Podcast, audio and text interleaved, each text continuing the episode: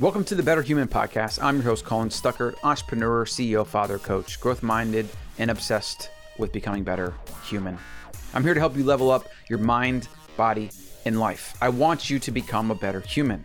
I want you to wake up every day excited about getting to work, getting things done, working on yourself, and then making the world a better place around you. That's how we're going to change the future for humanity. That's how we're going to solve the biggest problems we have in 2021 and on. That's how the world's going to become a better place for my sons and hopefully future daughters. The more better humans we have that can critically think, that are self aware, the better chance we have at creating a future that we all deserve. Make sure you get all the updates over at Colin.coach to get on the Better Human newsletter. You can also reach me anytime, Colin, C O L I N, at wildfoods.co. Support the show, head over to Wild Foods and use code WILDCEO for your nutrition needs. We have local roasted Austin coffee. Our flagship product, Wild CocoTropic, is a great coffee booster or coffee replacement if you're trying to cycle coffee off, as I've been doing lately. Obsessively sourced real food products from nature to support your lifestyle needs. Let's get to the show.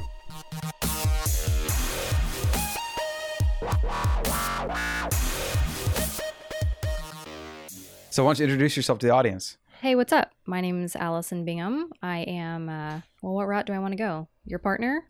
Wild baby mom? Or what do you mean? What route do you want to go? I mean, you should you should you should ti- define what- who you are. What title do I want to, what hat do I I want to I mean, wear? I don't know. Whatever you think it is. Like we're you're you're my committed partner. We're just not married, Yeah. right? But we basically are. Well, I mean, when you say partner, people pretty much assume. Yeah, but I mean, people love saying wife and husband. Yeah. I mean, some people get married just to be able to say that. I feel like because it's easier. It's my wife. It's my husband, or whatever. Yeah. I don't know. I don't like the idea of ownership. I What used to actually really want to get married as a kid, I don't think I ever really wanted to get married. That's what's kind of funny. and now you do more than I do. Yeah. It's so bizarre. I mean, I would do it if you wanted to, probably, if you really convinced me. But I don't like the government involvement. I don't like the legal legality of it. I don't like how there's industries built around uh, marriage. There's there's industries built around divorce. I mean, the court system itself makes billions of dollars off Well, the legalities in, in, in what regard do you not like? Inviting the government into my house or my relationship. They should have no say in the matter.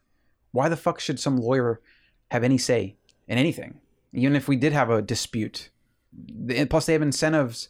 Lawyers have incentives to make as much money as possible for themselves first. So extending out how long it takes. They don't have any incentive to close it fast. And then they're trying to get their client as much money as possible. It creates this combative shit show is what it is. And that's just the divorce part. I mean, Well, that's true, but there's also when you have kids, in a sense, you invite the government into your your parental how stuff. so? Well, for example, if you and I split up and I wanted to go like the route of like going to the courts and doing whatever. But you would you would then again be inviting them in when really sh- we should handle it amongst ourselves as adults.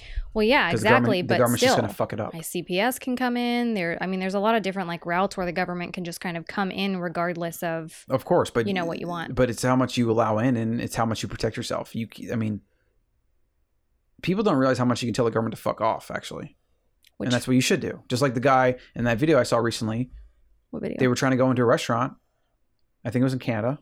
He basically yelled at them while recording. He said, "Get out." Get out. I'm not talking to you. I'm not talking to you. Get out. Gestapo's not welcome here. Get out. Get out, you Nazis. And he kept doing that till finally they inched back, inch back, inch back, and they finally left. That's just an example. Most people don't even think to do that. You can't do that. They're on private property. They don't have a search warrant. Yeah. They don't they have no right to be in your place of business or whatever it is. Yeah. Right? So it's like those are examples. But I mean, without getting too far off topic, we should actually just talk about this anniversary.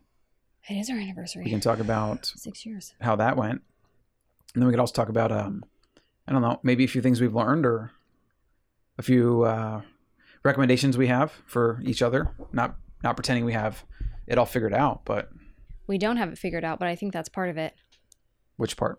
Not wearing this I know what I'm doing hat or I'm always going to be right hat or the whatever hat. I think we both go into this knowing that well, I like how Elsa puts it about making deals. I don't than- remember that. Explain what what did she say?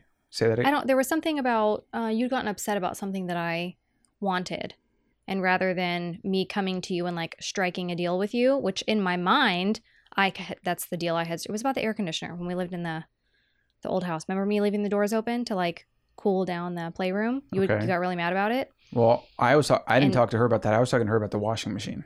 You want to buy this expensive washing machine? That's no, it was about the air conditioner. well, but then how did she offer advice? Because the only thing I talked to Elsa about that she talked to me about was the washing machine thing. well, I don't remember you talking to her about the washing yeah, I told you. I told you how I discussed it. and I forgot. She's like, she recommended something along the lines of like, No, it was about the air conditioner. I don't remember what it was. And she, you said if Allison had just come to me and said, "Look, it's really hot, and I would like to leave the doors open to cool down the playroom until X month, until the end of July, or the end of whatever, mhm. or always leave the doors open to keep it warm." well, and then you, I think you were, if you proposed a, an actual cost of what it would cost.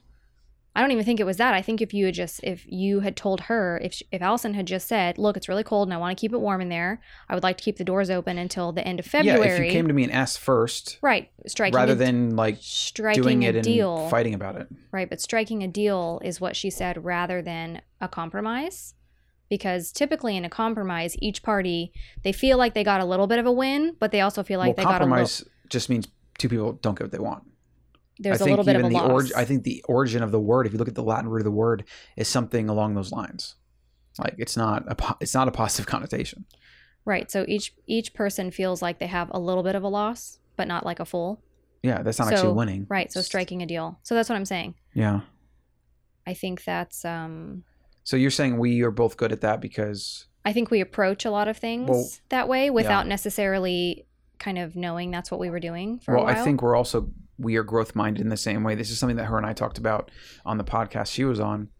She talked about how you know having somebody that is fixed minded and then having somebody that's growth. Like you're gonna run, have a lot of battles because you're just not going to see the world the same way. Well, absolutely. Because, I mean, if you're the person who's growth minded, you're essentially going to be talking to somebody who stonewalls you. All the and, or who's stuck in the past, or who's stuck in negative thought patterns, and it's gonna be more and more frustrating because the growth minded person is constantly learning. They're constantly like becoming frustrated. Like, why can't you see this? This is so obvious. I mean, that's Yeah. how I feel a lot of times. when I'm talking to people. But as I wrote today in the newsletter, actually, you can get over at Colin.coach, the Better Human newsletter, is I get frustrated because I it's so easy for me to see what people should do, and I want to just like help them and ba- and basically do this, like do this thing, and you'll get what you want but people just don't receive information that way and they don't take actions that way. They have to like only when people are ready and really want to and actually then committed to even doing it. Like you have to make the choice, then you have to figure out what that work is to get that thing you want, and then you have to do that work day in day out until you get there. That's three very hard things for most people, which is why most people don't change. But I get frustrated because like it is very very obvious in a lot of times, but people can't see it, and they're definitely not going to do it until they're absolutely at that place. Like they have to evolve in their own time. They have to come to that, you know, like coming to an epiphany. It's I can't say, hey, Allison, you should have an epiphany because here's ten things you should do, or like here here's how I see it. You should have an epiphany. Like you're literally come to your epiphany in whatever way you have to. Even if I gave you all the information you needed, you might not come to it for six months or a year or whatever. Yeah. So the other, it also reminds me of another thing about a, a happy couple. I think Naval Ravikant was saying this. He was saying how if you want a happy relationship, you need two happy people. And I just love the, I love when a simple sentence makes so much irrefutable sense, but is also super deep. Like you need two happy people to be, have a happy relationship. I mean, otherwise you're always going to have somebody that's pulling somebody else along. hmm I mean, it's the same thing with parenting, I feel like. You elaborate? I don't think that you can raise children who know how to be happy if you're not happy yourself, because you're constantly going to be projecting that on them or making them like hide their true feelings about stuff because you're disappointed. I and don't know. you're- I, don't, I, don't, I think I disagree with that. I think it's going to be really, really, really hard for them. But like my dad was always late. I'm never late. My dad was a pr- chronic procrastinator.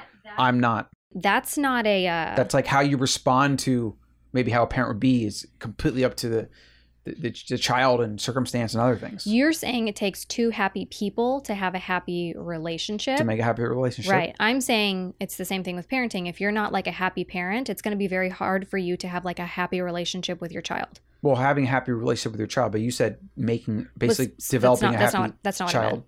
I meant the relationship. Okay, so you mean that? Well, if we think about this, we could take this to every end. Yeah. How are you going to have happy friendships if you're not happy yourself? Mhm. Like, right? You're never Well, going to truly have you end that. up you end up getting in in like l- petty little things, like the the person I was just telling you about a second ago that I haven't talked to in yeah, a while. well, yeah, and but it's also like, even if you don't manifest it that way by like nitpicking and causing drama, you're just going to always limit your ability to go deep to those places where you might find the flourishing of a relationship. Kids, partners, you know, um, friendships, everything. So like because you're limiting yourself is what I mean. Like you can't Yeah, get there because you literally can't get there. Absolutely. Back to the growth mindset thing. When it I a lot of people I feel like use the relationship as a means to be happy, which I think is also part of the problem. So that yeah, when that th- they use person everything. It's just Right. a high they're trying to get. when that person starts to feel unhappy with life or stagnant or whatever, like my relationship that I was in with before you, that's actually how he was. He was like unhappy with other aspects of his life, and it then ended up like triggering into our relate. It was all external stuff. Do you see what I'm Mhm. saying? So, as far as the deep part of what Naval said, I think a lot of that has to do with you have to be aware enough to know why you're not happy and not be blaming it on like things in front of you. Like, well, I'm not happy because of my like my partner doesn't make me happy because they don't do this or they don't do that. Like I don't really feel like whenever you because you know we, we both of us have had highs and lows. I don't feel like you've ever blamed me for lows. No, but I've manif- I've projected stress onto you, You have. and it makes me nitpick more. But then it's not about the very th- the actual thing. It just is the thing that triggers the thing. Yeah. Yeah, and I think But you've never placed your happiness on me. Which is actually well, I was actually I'm very internally driven. I was thinking And- about that a couple months ago, actually, and like having a moment of gratitude because I I have had like multiple people in relationships before do that, where like if they are not happy, that specific thing is projected on me. Like because- now I have to show up more, I have to do more in the relationship to it like becomes codependency. Right. is what it is, Right, Mhm. that's what people do. They project and they they lean on people and stuff. Uh, I don't do that, and I don't take anybody doing it for me either. Like I I'm, I revolt. I revolted in school. I revolted as a teenager. I've revolted in my adult life. Everything I do in my life is revolting against external demands placed upon me from other sources. But I mean, the point about happiness and the things you're saying externally, that isn't actually happiness, though. And so I think this is Naval talks about this too. He talks about how people don't really understand the word happiness, yeah. right? Like Well, that's what I was gonna say. If you just if you just like hear that, you can take that a million different ways. Well, if then you why don't, you define it? if why, you don't- if why you don't you don't define what happiness is for you?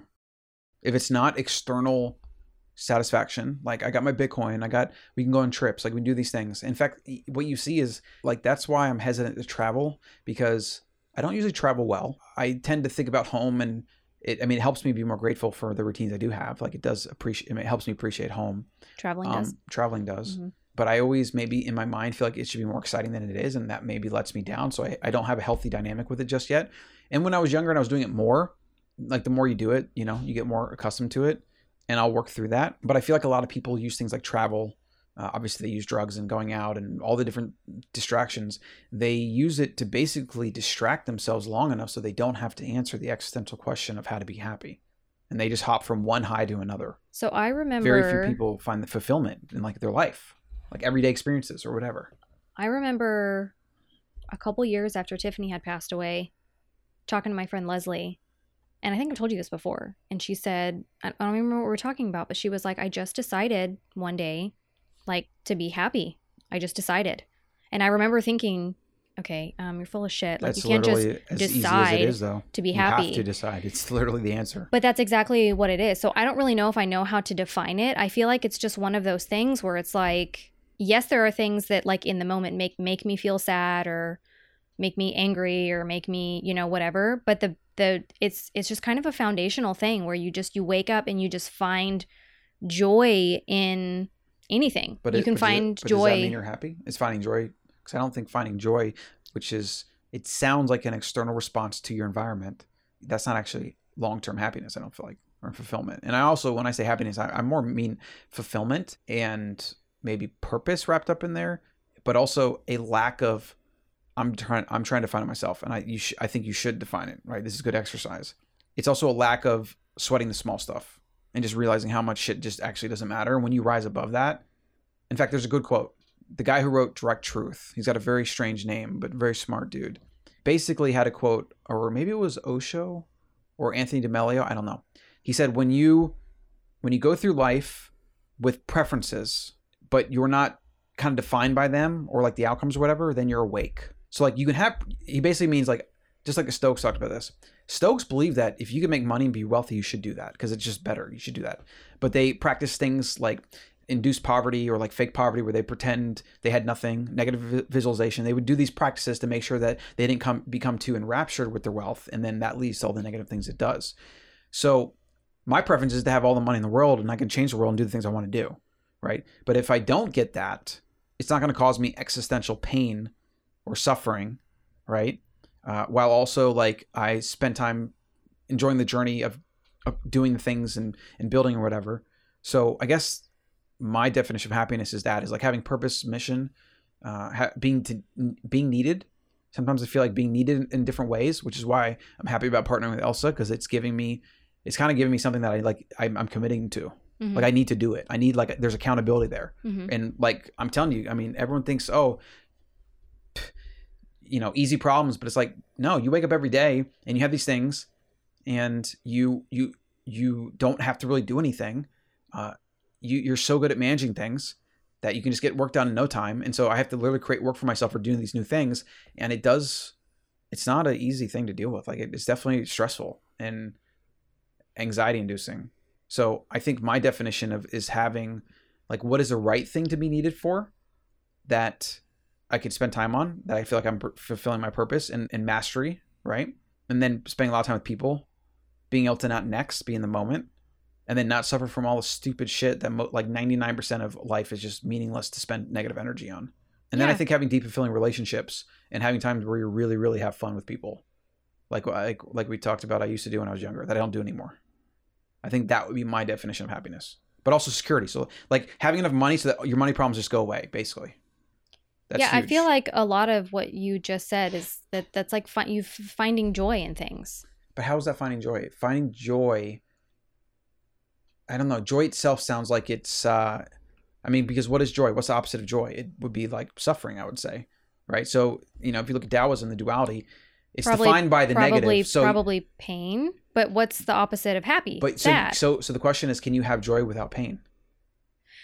Can you have I- night without day? No, but pain is also a catalyst to move you through from one joyful moment to another sometimes.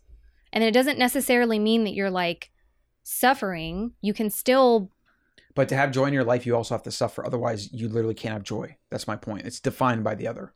This is what the Taoists talk about. sometimes you have to have pain though, in my opinion, to be able to like level up, to be able to go from like I don't think you need not- pain. I think you need struggle. I think they're different. I think Okay, yeah. I think suffering is more of the like self-imposed, you know, reality's not matching to what we want. We can't accept it. It's causing us there's all there's these emotions. different ways to define pain though. Like you can go work out and I can be like, God, I had a really painful workout. Like I, my muscles are sore and the weights were really heavy and they were I don't- whatever. I don't like it doesn't though. I don't think that's pain. Like that's like more the burn. Like you release endorphins actually feels good. Or like if it's painful because you're massaging a muscle that's sore, Well, I don't it makes me feel good. So I I, just mean- think the words. I don't mean pain like suffering. So that's the mean- opposite of joy. Right? So my point is joy is very much connected to the idea that I'm going to find happiness by doing things in my life, you know, highs, food highs, sex highs, travel highs, friends highs, all these different things. And we're going to do these things. We're humans, right? But they always wear off. And for them to be really really good and for you to appreciate them, the duality suggests that you have to have the negative, which is like loneliness and suffering, these other things. And so you like they kind of go hand in hand. So I guess my point is like I can have a day like the other day. I had one of these. I think it might have been yesterday, where I just literally felt like all I did were feed, feed, and and sleep children. I put them to sleep and I fed them. Literally, that's it. They were there on my boob. I was cooking for them, so I felt like I did nothing all day long. I mean, it was like 2 p.m. and I hadn't even washed my face. Okay, but I still felt happy.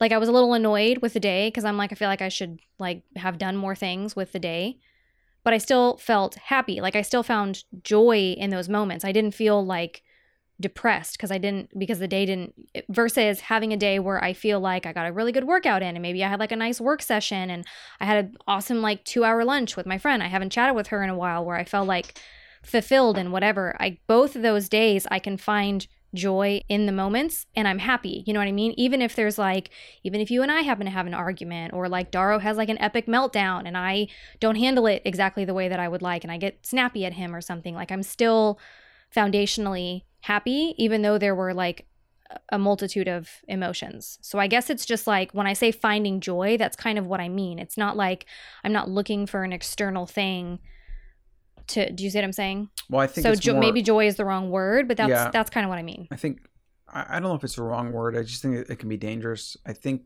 you're more speaking about finding fulfillment and contentment, and I actually believe that those are probably the foundational. Contentment is probably the correct word. When I But when even I fulfillment, I mean, because like if your purpose is kids, and you know you're doing that, you're fulfilling that, like you should. That should have some kind of feedback loop of positivity, right? I had, and I've told you this before, and it took me a very long time to actually tell you this. I had a lot of shame around just wanting to be a mom. yeah, I know. Like that's literally all. Well, I I, used to- I thought you would frown upon it. I thought you would judge me for it. I did frown thought, upon it. I used to judge you for it. My point is, I used to think that that wasn't enough. But obviously, like the more time that I saw what you actually have to do from a time perspective, like it's insane. But I also- also, it's just like so. This this definitely gets into the realm of. I mean, it's worth talking about. But if I frown upon it because I've created my metrics for what I perceive as a su- successful life as building or creating companies or making money, which a lot of what it what I've grown up with that is. I have a healthy balance though because I also believe life is about relationships and, and spending time and and not working at times, right? I've not gone to those extremes as much as I could. And even some days when I might have worked 14 hours in a day, it's punctuated by health routines and eating good food and exercise. Like I've never I've never been the full blown like I'm gonna work myself into a hospital. Like I know people have done that where they, they Yeah. have to like go to the hospital because they work so hard. I'm like, what the fuck is wrong with you? It's not even that hard to just take a break.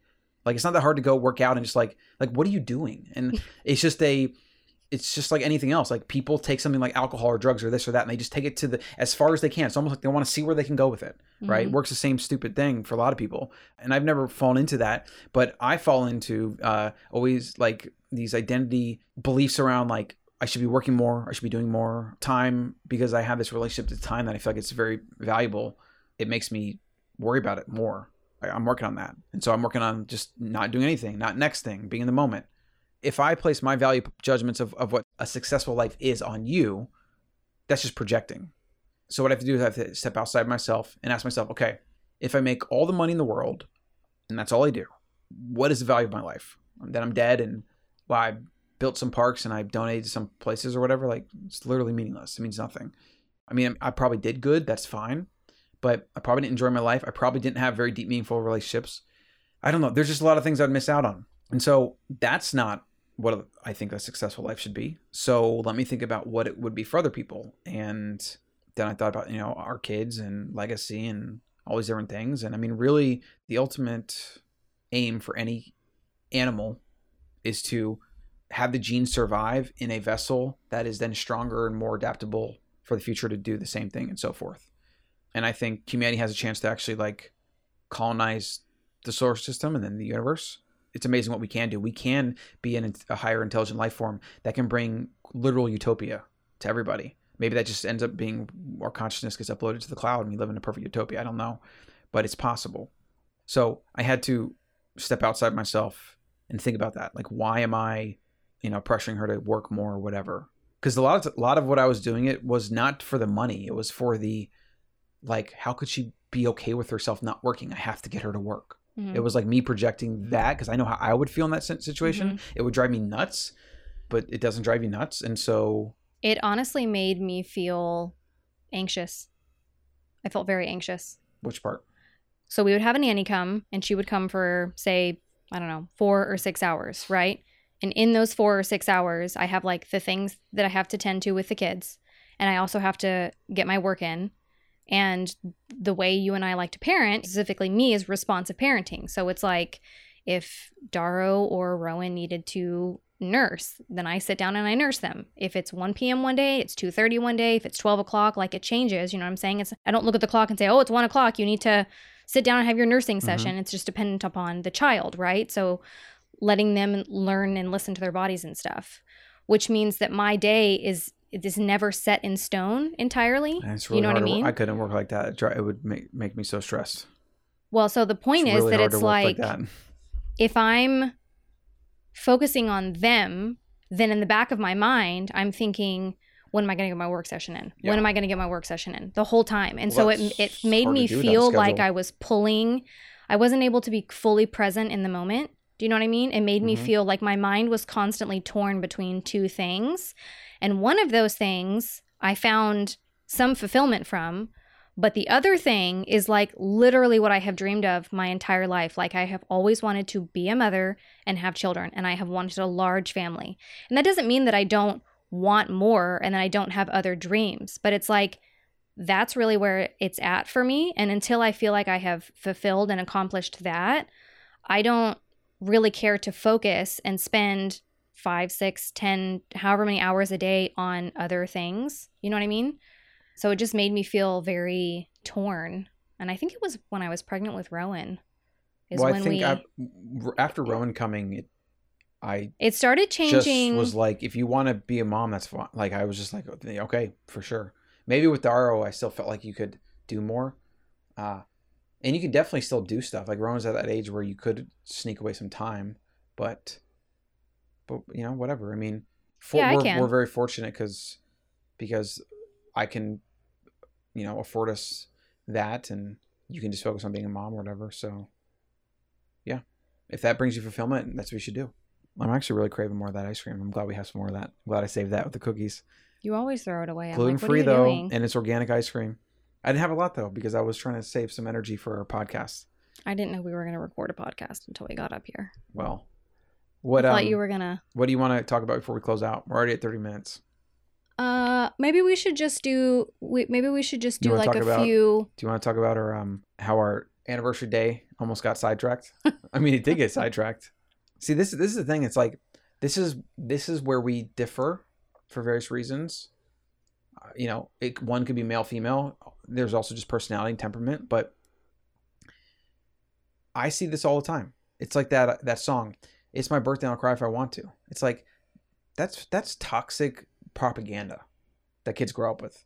It's this idea that like it's your special day because something's on a calendar and like we've we've created this ritual around it and so you you can basically act selfish and petty and i'm not necessarily saying you're selfish and petty what i'm saying is it creates it it, it creates just kind of bad expectations As a society, we definitely plan these days, And- and, and we have all these raises expectations. It and if doesn't. those don't get met it's not just unhappy. birthdays. It's it's weddings. It's it's anniversaries. everything and people get stressed and then they and they end up ruining the day itself that's supposed to be a celebration right. That is the backwards shit I can't stand. And like most people generally don't handle stress well, they don't handle conflict well. Um, I generally just try to shrug my shoulders as much as possible. And even if I get mad, I'm pretty good at getting off of that generally. And I just like want to return to baseline. That's actually one area that you're. I feel like you are very good at, and I, not that I'm bad at, but I take I take more time. If I get really pissed off about something, I don't shrug it off as easily. well, there's two things. I've gotten better at that because obviously uh, when I was younger, I would get angry more so and probably for longer. But also, too, like my whole like one of my big things in 2021 is I want to cultivate non-response. I, I, I don't want to get mad in the first place. I mean, Mhm. it's honestly not a useful emotion. Even if there's something somebody does to you, I think you you should you can you can So- discuss it. You can have points. You can have preferences. But the idea of getting mad about it is just you not accepting reality. no, not necessarily. So Wow. anger a lot of times you will feel angry when a boundary of yours has been crossed and it can give you courage to kind of correct that because that's that But that what, is- what is a boundary though? Because is- for most people, that's just that's actually not a boundary at all. It's an expectation. So if you replace boundary in that sentence with expectation, I would agree with you. That's why people get upset. But I'm not gonna. But I wouldn't agree that that's why that they should or that it's justified or righteous or something. So, I mean, I guess a boundary, let's just use this as an example. Say you have a friend who is like always late and you tell them, you know, like say we're going to record a podcast and you have somebody who literally shows up late all the time and you tell them we have to start recording at 2, Yes, like I have this. to leave We have all have friends that do this. I have to leave does. at 2:30 and then they sh- they do whatever and they do it at 2:15. If you just continue to kind of shrug that off even if you tell them, you know what I'm saying? They have crossed your boundary of you being like we need to start at 2 and you I guess haven't taken action enough to like let them know that you've crossed. So anger can be a useful tool to give you the courage to basically put your foot down and say like you keep doing this shit. I'm not I don't want to do it anymore. Okay, so whatever. people that are late That's this- just an example, is it, but, not a but I'm one. saying this is good. Is it? This is a good teachable moment, learning moment, exploration. People that are late are generally late often. Would you say that's safe to say? uh, yeah. Right. So this is like a recurring thing. So does getting angry at something that you should almost know is going to happen make any sense? I mean, I think it depends on the situation. What What does to it be honest, on? Why? Like, what is the anger going to do for you? Besides likely ruin a relationship or so. How about this? Does the anger make the person not be late in the future? It could. That's my point. I Or it could, like, if you end up getting really angry and you give somebody your two cents about it, and they continue to be late after that, it could give you the courage to to okay, you're in here and it's two o'clock. They haven't shown up. You give them till two till two ten. You fucking leave and you lock the door. right, but I don't. which think, is maybe something that you wouldn't have done before. But because you came out and vocalized, I keep telling you that I don't like it when you're late and you keep doing it. It feels like a waste of my time. Right? Maybe you wouldn't have said that before Okay, you didn't get angry enough. everything you just said to do doesn't sound like it, anger needs to be involved at all. It just sounds rational. If this, then that that's logic. just that that's a time example though. Like I, I don't I'd have to sit down and No, think but- about but like why- an actual but boundary. No, but that's what we're talking about. Like, what do you mean? If somebody's constantly late and you keep letting them show up late, they're violating your boundary. Some people don't have the balls to say something. I get it, right? But using anger as a way to muster courage to then say something, you're not going to communicate in any way that's going to prevent it, and you're going to just cause. You're probably just likely going to cause more rift and more resentment, and that person is probably going to be so late, even if it's subconscious in the future, because now they don't like how you talk to them or whatever. It's going to be some other fucking thing. The reality is, what I'm trying to get at is so if you have an alcoholic in your life, does getting angry that they went on another bender again that they've done a thousand times, does it make them stop being an alcoholic and going on benders again? The answer is obviously no, right? It's true of almost anything that humans do on a recurring basis. Anger doesn't do anything, okay? Um, it's not a it's just not a strong enough motivation for people that ha- that struggle with these things we think it does something because we think oh well next time they won't want to do that for me to, to me but that's not how the, that person thinks they're thinking about themselves B- being late was not a good example. no but it is a good example because people get late that people are, are late or get angry that people are late There are things that I have needed to say to you in our relationship that I did not say until you did something that really made me angry, and then I let it out. Maybe because I was still mulling it over. Maybe but because that's not i would say whatever. that's not a good strategy It's not necessarily that it's a strategy. It's just that sometimes anger can be a useful tool to give you courage to say things that you weren't saying before, for whatever reason that may be. That doesn't necessarily mean it has to be this like crazy type of anger where you're like throwing things or you're you're but, so, whatever. okay then what's the goal of being angry just to say something well, I think it's probably to to to try and yield a, a different type of result. okay Maybe that's to get something out so that in the future okay so you're saying that you, you use anger to get a different result the question then is can you get a different result by not using anger anger can give you courage. no no I'm, it's very yes, simple yes, you can. Okay, You don't have to be angry. What I'm saying is that sometimes anger gives people the courage to say things that they wouldn't have otherwise I- said I- I for whatever reason. I understand that, but when you're angry that somebody did something, who's making you suffer? Well, yourself. Okay, it's not this person being late. They have no choice in the matter of what you tell yourself in your mind. Right? Nothing. They have literally no choice. That's a fundamental concept. I call it the Stoic framework of control. Most people don't understand it. It's the most important thing for life. I'm going to remind you of this whenever you're yelling at people driving on the road. I'm not, I'm under no illu- illusion that I'm changing them or helping them or anything in any way. Okay. Sometimes it just feels better than bottling it up. Anyways, aside from that, if the goal is to get them to stop being late without you suffering, right? Without being angry and suffering, then and we've established there's there's ways to get people to not be late or change the situation some way without being angry or without even needing to say anything. The way I would handle it is I would probably just say, "Never mind, don't come. I'm leaving," or whatever. And then I and then maybe I'll say something about it, or maybe they'll get the picture. Everyone's different. I mean, generally, just better off saying, "Listen, we gotta just stick to the schedule. I got stuff to do." So, if somebody's late, you do what you need to do. You basically should probably just not let them show up, and they kind of learn that way. Like you can take action without being angry. Is the point? Right. I mean, I agree. In in that circumstance, I wouldn't get angry either. I would just be like, I would probably just leave. And if they were showed up at two thirty and they're like, "Oh hey, I'm here," I'd be like, "Yeah, I left because we were supposed well, to meet I mean, at I think two it's, or I whatever." think it's fine to tell people that. I You mean, know? what if they legit got held up in traffic, get stuck behind some train or something? Who knows? Like, Yeah. it's fine. But um, with chronically late people, or anybody that does something on a recurring basis, to get angry at that, and that's just one example, but to get angry at that makes no sense. You're not actually going to think clearly. You're not going to be able to formulate a good enough game plan.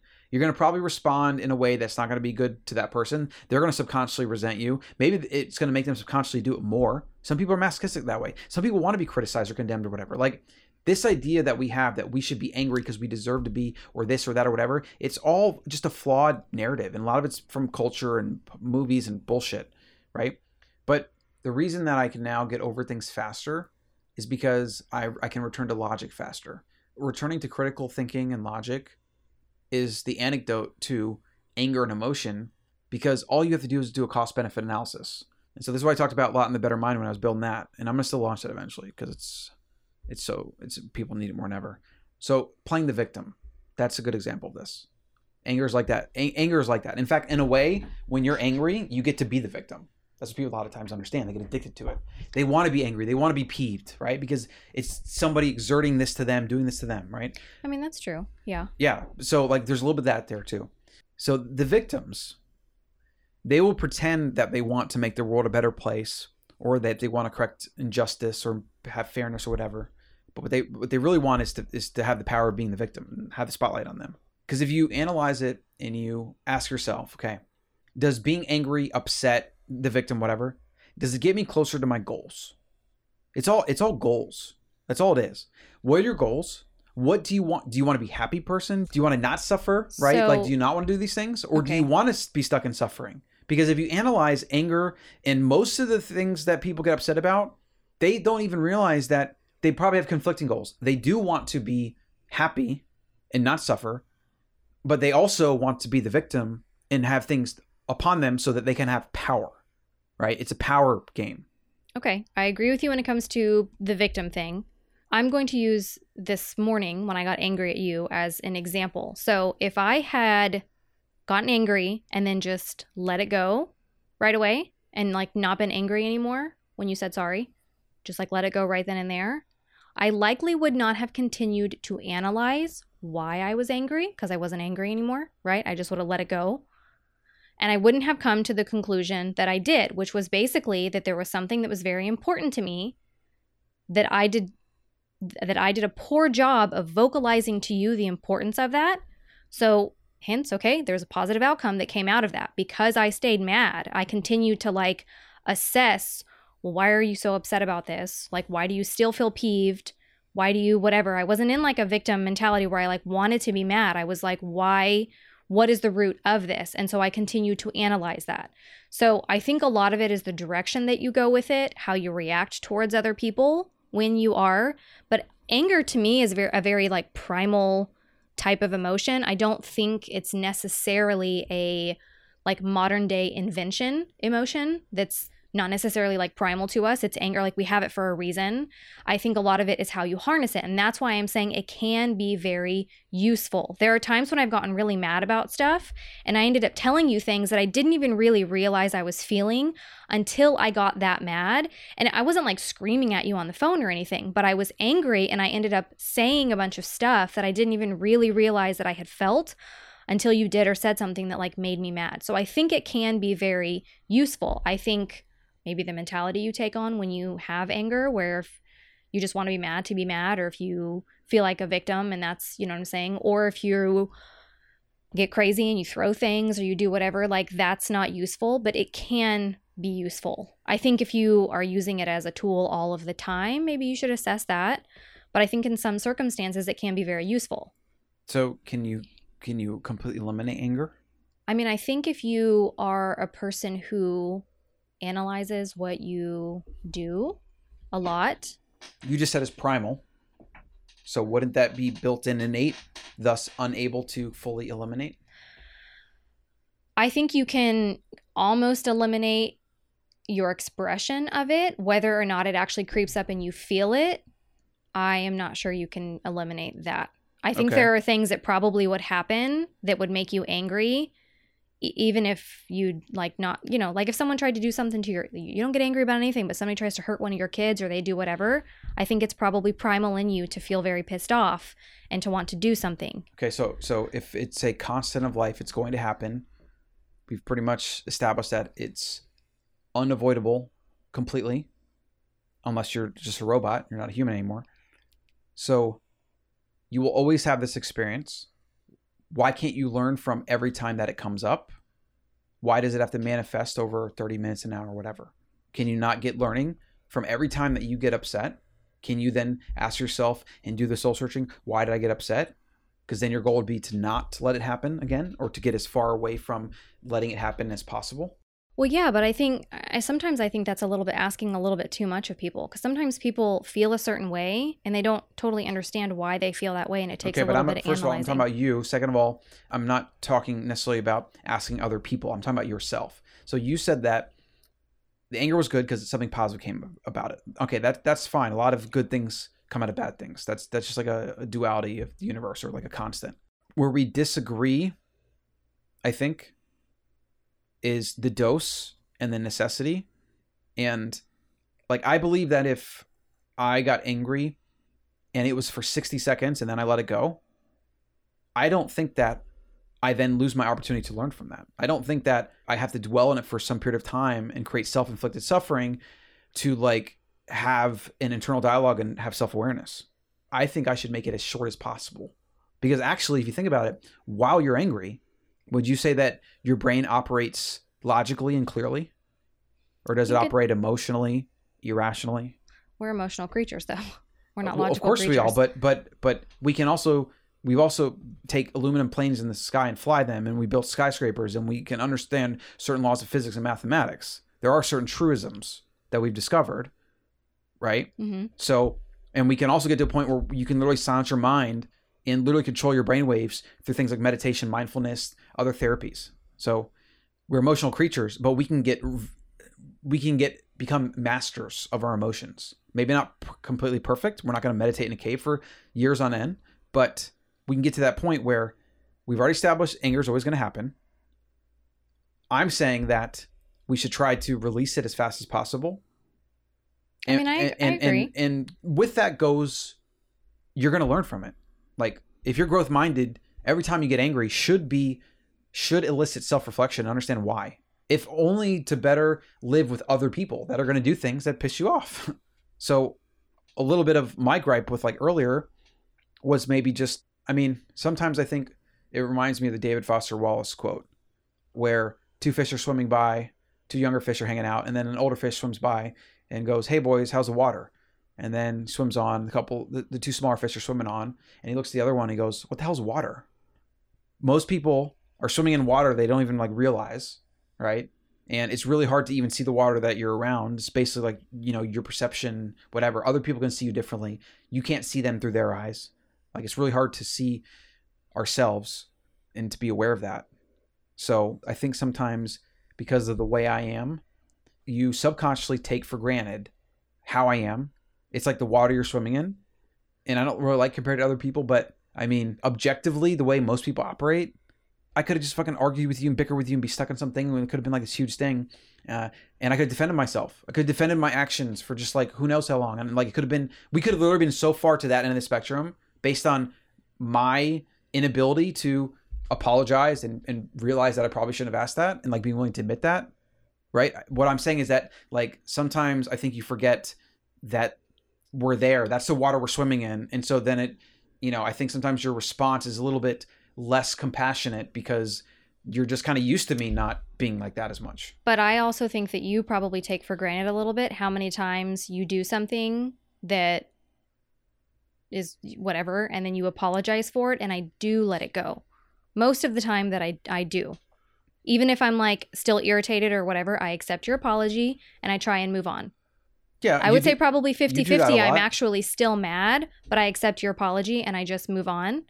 And at some point in my pregnancy with Rowan, I just decided if something pissed me off enough that I was just going to allow myself to express that emotion rather than You should express it, but I just think you stay too connected to it, or too you dwell in it too long. And the things that peeve me are when you say I deserve or I can or whatever. You make these like statements around like how you're allowed to feel this way. I mean, like of course you're allowed to feel that way. You're also allowed to let it go in a fucking second if you wanted to. It's I mean, all that- choice. Yeah, that's true. Essentially, our our issue earlier came down to you apologized and were ready for me to move on, and I was not ready to move on, and then you got mad at me for that. yeah well i was also just trying to go away and i don't know i i, I wasn't I I didn't expect that you would respond that way so when i was off guard taken off guard with that and then how it was being dragged on i didn't expect that Well, I really just wanted to be left alone and then to process. and then it just made me it made me mad because i felt like it was a, a power thing or whatever power game Well, it wasn't a power game. I wasn't expecting you to ask me that. I know, but I feel like sometimes it does. It becomes it's like that victim power struggle where it's like, okay, well now I can, you know, I can use this against him, even if it's like subconsciously because he did this or he did that. I really wasn't thinking any of that. Honestly, I don't think you think it subconsciously. I was just angry. I know, but yeah, if you if you analyze the source of that anger, I think it's usually about something else. Well, I told you it was about consideration for me. That's what I felt like. And then I told you I typed up that whole thing and I let you read it. Yeah, I just well, needed more time to process. Yeah, I get that, but I I think the other point about anger being kind of ridiculous is that we already established that you're getting angry at somebody that's been late, they're going to keep being late. Yeah. Okay, that's immediately really dumb. That's that's the definition of insanity. Doing the same thing over and over and expecting a different result. But the other thing is, and this is the other thing that gets to me. Sometimes I feel like you forget how I don't make a ton of mistakes or do a lot of things. And therefore, I think things that set you off more so when you probably should just give me a little bit of leeway. But it's like expecting people to not be people. Do you feel like I get mad at you a lot? Well, what I just thought about a second ago is you get mad at me probably 10 to 1 from me getting mad at you. And do you remember uh like the first year that Dara was born? How many times did you get mad at me versus me getting mad at you? Yeah, it might have it might have been flipped then, but I'm saying now that's what the numbers become. But I, but at the same time, I correct myself. I fix myself. I grow. I don't want to be mad. Like so, I think maybe that if we had to boil down to a difference, I fundamentally don't want to experience negativity and anger, like like ever. Like I don't want to see the mask shit. I don't want to go into a store and have somebody talk to me and get pissed. I, I don't want to. Maybe it's because I'm more sensitive to it. Maybe because younger I was more angry. Like it's it's kind of like an alcoholic. Like they don't even want to be. You can't be around alcohol. I don't want to be around anger and negativity because I think it's too addictive. I agree. I think for me, sometimes I feel like I spent a lot of time early on in our relationship capping or bottling if I got pissed off at something that you did because if you were already mad, like because I, know I know how you are. You're you're like me, but you're a male. You have way more testosterone, but you're like me how I was when I was in my early 20s. It's like if you said something to me that was like whatever, you were coming at me about something, it didn't matter what you said. I was coming back at you. It also doesn't matter who's right or wrong. Right. And, I that's feel another like point that I have. It's like you get what you put in. That's the Right. other thing about that about anger that I feel like and negativity that is very uh backward. It's like you just you literally make it worse. I don't know. You make it worse. You don't get less of the thing. You get more of the thing and you get all this negative side effect as a result. I mean, yeah, I would say initially when I got mad, it was fine. But when you came back from the walk and we continued talking, all that stuff that happened afterwards was nothing that I wanted. And it was because I was still mad.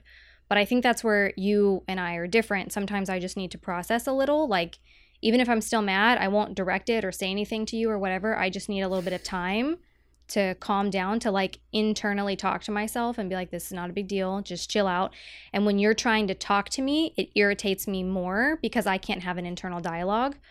So then I just get more mad and I say, I just start saying other things.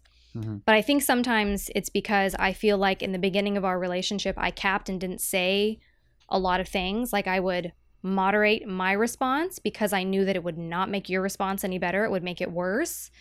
And like I'm, I said, some with hormonally something changed when I got pregnant with Rowan because you would say or do things and it would make me irate, like irrationally angry. And it was totally like a hormonal pregnancy thing. But I just was like, I'm going to express it. I didn't care if you reacted the way that you normally would. Like I just kind of was like, I felt like it wasn't fair that I that I always had to be like the more calm one. And that's not necessarily a fair response of mine either. You're right. I shouldn't continue to get mad. I also But don't I- think it's just that. I don't think the numbers are skewed just because you've like increased the frequency. You might you might have done that a little bit, but it's it's I think more a byproduct or at least dually of me decreasing my frequency and letting a lot It of is- small things go that normally would have bothered me that I just have to just I just made the decision that I don't fucking care about that anymore. That's very true. I also know for me, largely, it's also a hormonal thing because I get the severity of how angry I get, like how quickly I can get that, and actually how angry I get is very much how I felt in my early 20s and when I was younger. Like I think I told you, I used to get so, I was like 10 years old or something, and I would be brushing my hair, and I Mhm. had this obsession with like there could be no bumps in my ponytail, this like psychotic obsession. And if there would be any bumps in my, I would literally take the brush and I would chunk it at the mirror. Like I would get so mad. And I remember doing it one time and sitting there and thinking about how angry my dad would get and his temper. And I hated being around him when he was like that. It just made me feel super icky. And I was like, I don't want to feel like this. I don't want to do that. Mhm. And so I have worked on that. It's like a, I don't know if it was a learned thing or if it's like a biological thing or whatever, but I worked on that really hard. And I would say around like early to mid 20s is when I really started getting like a handle on it. It's because you have a growth mindset. It's just like with my dad. I have all the excuses in the world to be late, to procrastinate, to like whatever, like to do drugs instead of take advantage of my assets, right?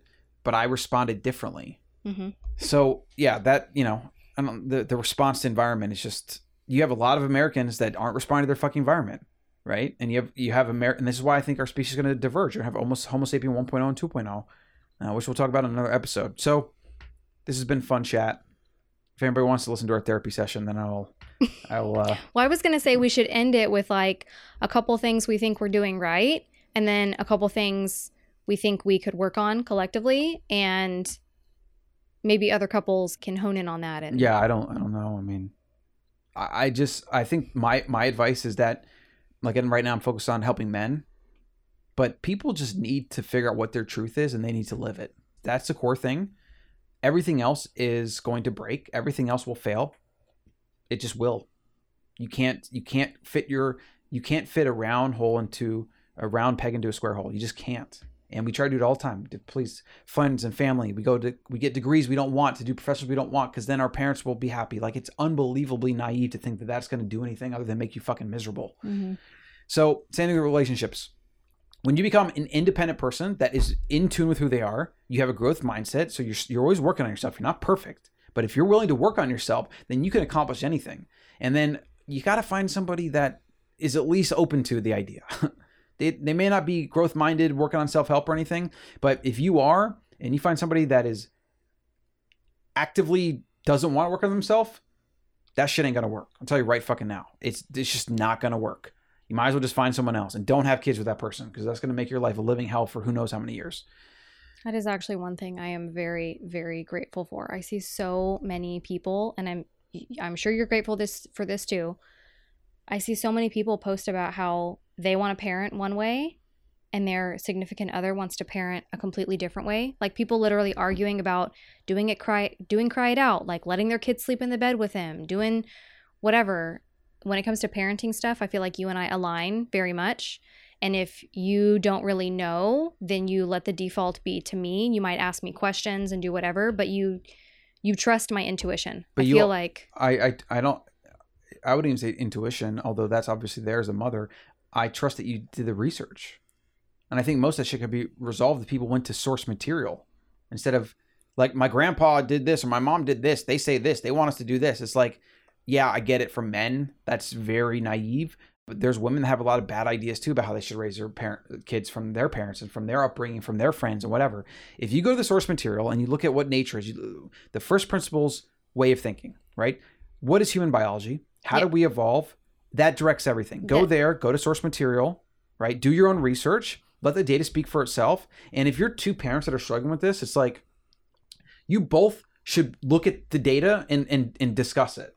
And it should be obvious as fuck about what you should and shouldn't do. yeah. Where can they follow you? At the grass fed baby. And my website is grassfedbaby.co. And that's that. Any parting words of wisdom? On a scale of one to ten, how easy or hard is it to? Get sleep. How hard is it to be a partner with me? Sometimes it's hard, but most of the time I said on a scale easy. of one to ten. Oh, on a scale of one to ten, how hard? Yeah. I mean, most of the time it's it's So not. what? Most of the time, what number is it, and then what number is it sometimes? most of the time it's like a one.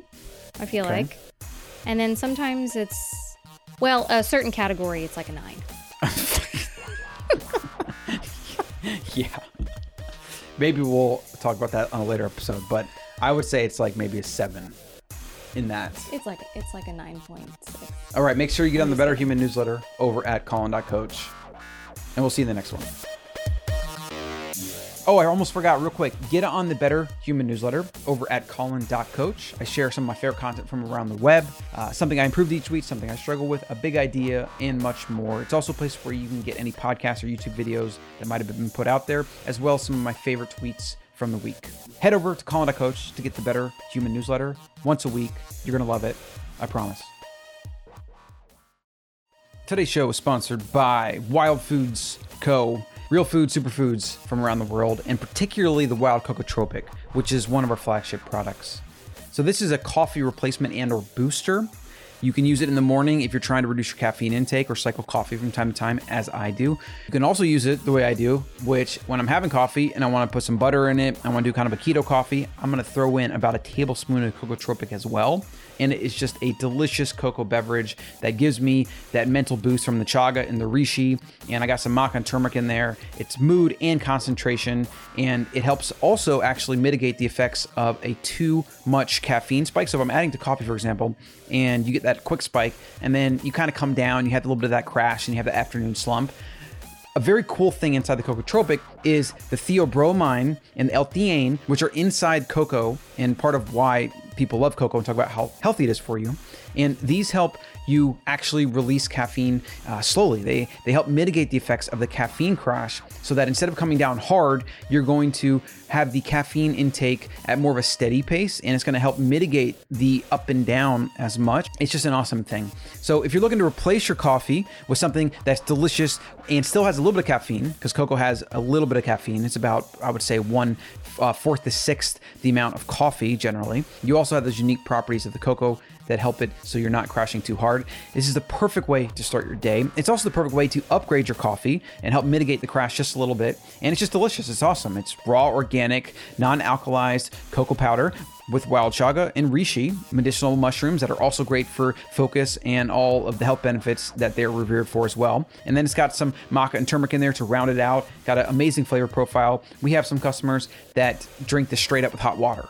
I mean, it's amazing. So you can also bake with it, make recipes. It is truly an amazing product, an amazing blend, now with 100% organic ingredients. You can get a huge bag of eight ounces for only $19.99 over at wildfoods.co, and as well as a 16 ounce, which is only $29.99. And then if you use code WILDCEO, you'll get 12% off your entire order. And if you want it conveniently to ship to you every single month so you don't run out, we also have auto ship options as well. So head over to wildfoods.co. You'll see CocoTropic in the shop page right there. Use code WILDCEO for 12% off your entire order. You'll be supporting the show, and you'll also be supporting small producers that grow ingredients the right way, small farmers. And that's exactly what we need to do to change the big consolidated food industry, which is one of our missions at Wild Foods, is to help people eat real food, get back in the kitchen, and to help support small farmers. So again, wildfoods.co, use code WILDCEO for 12% off your entire order.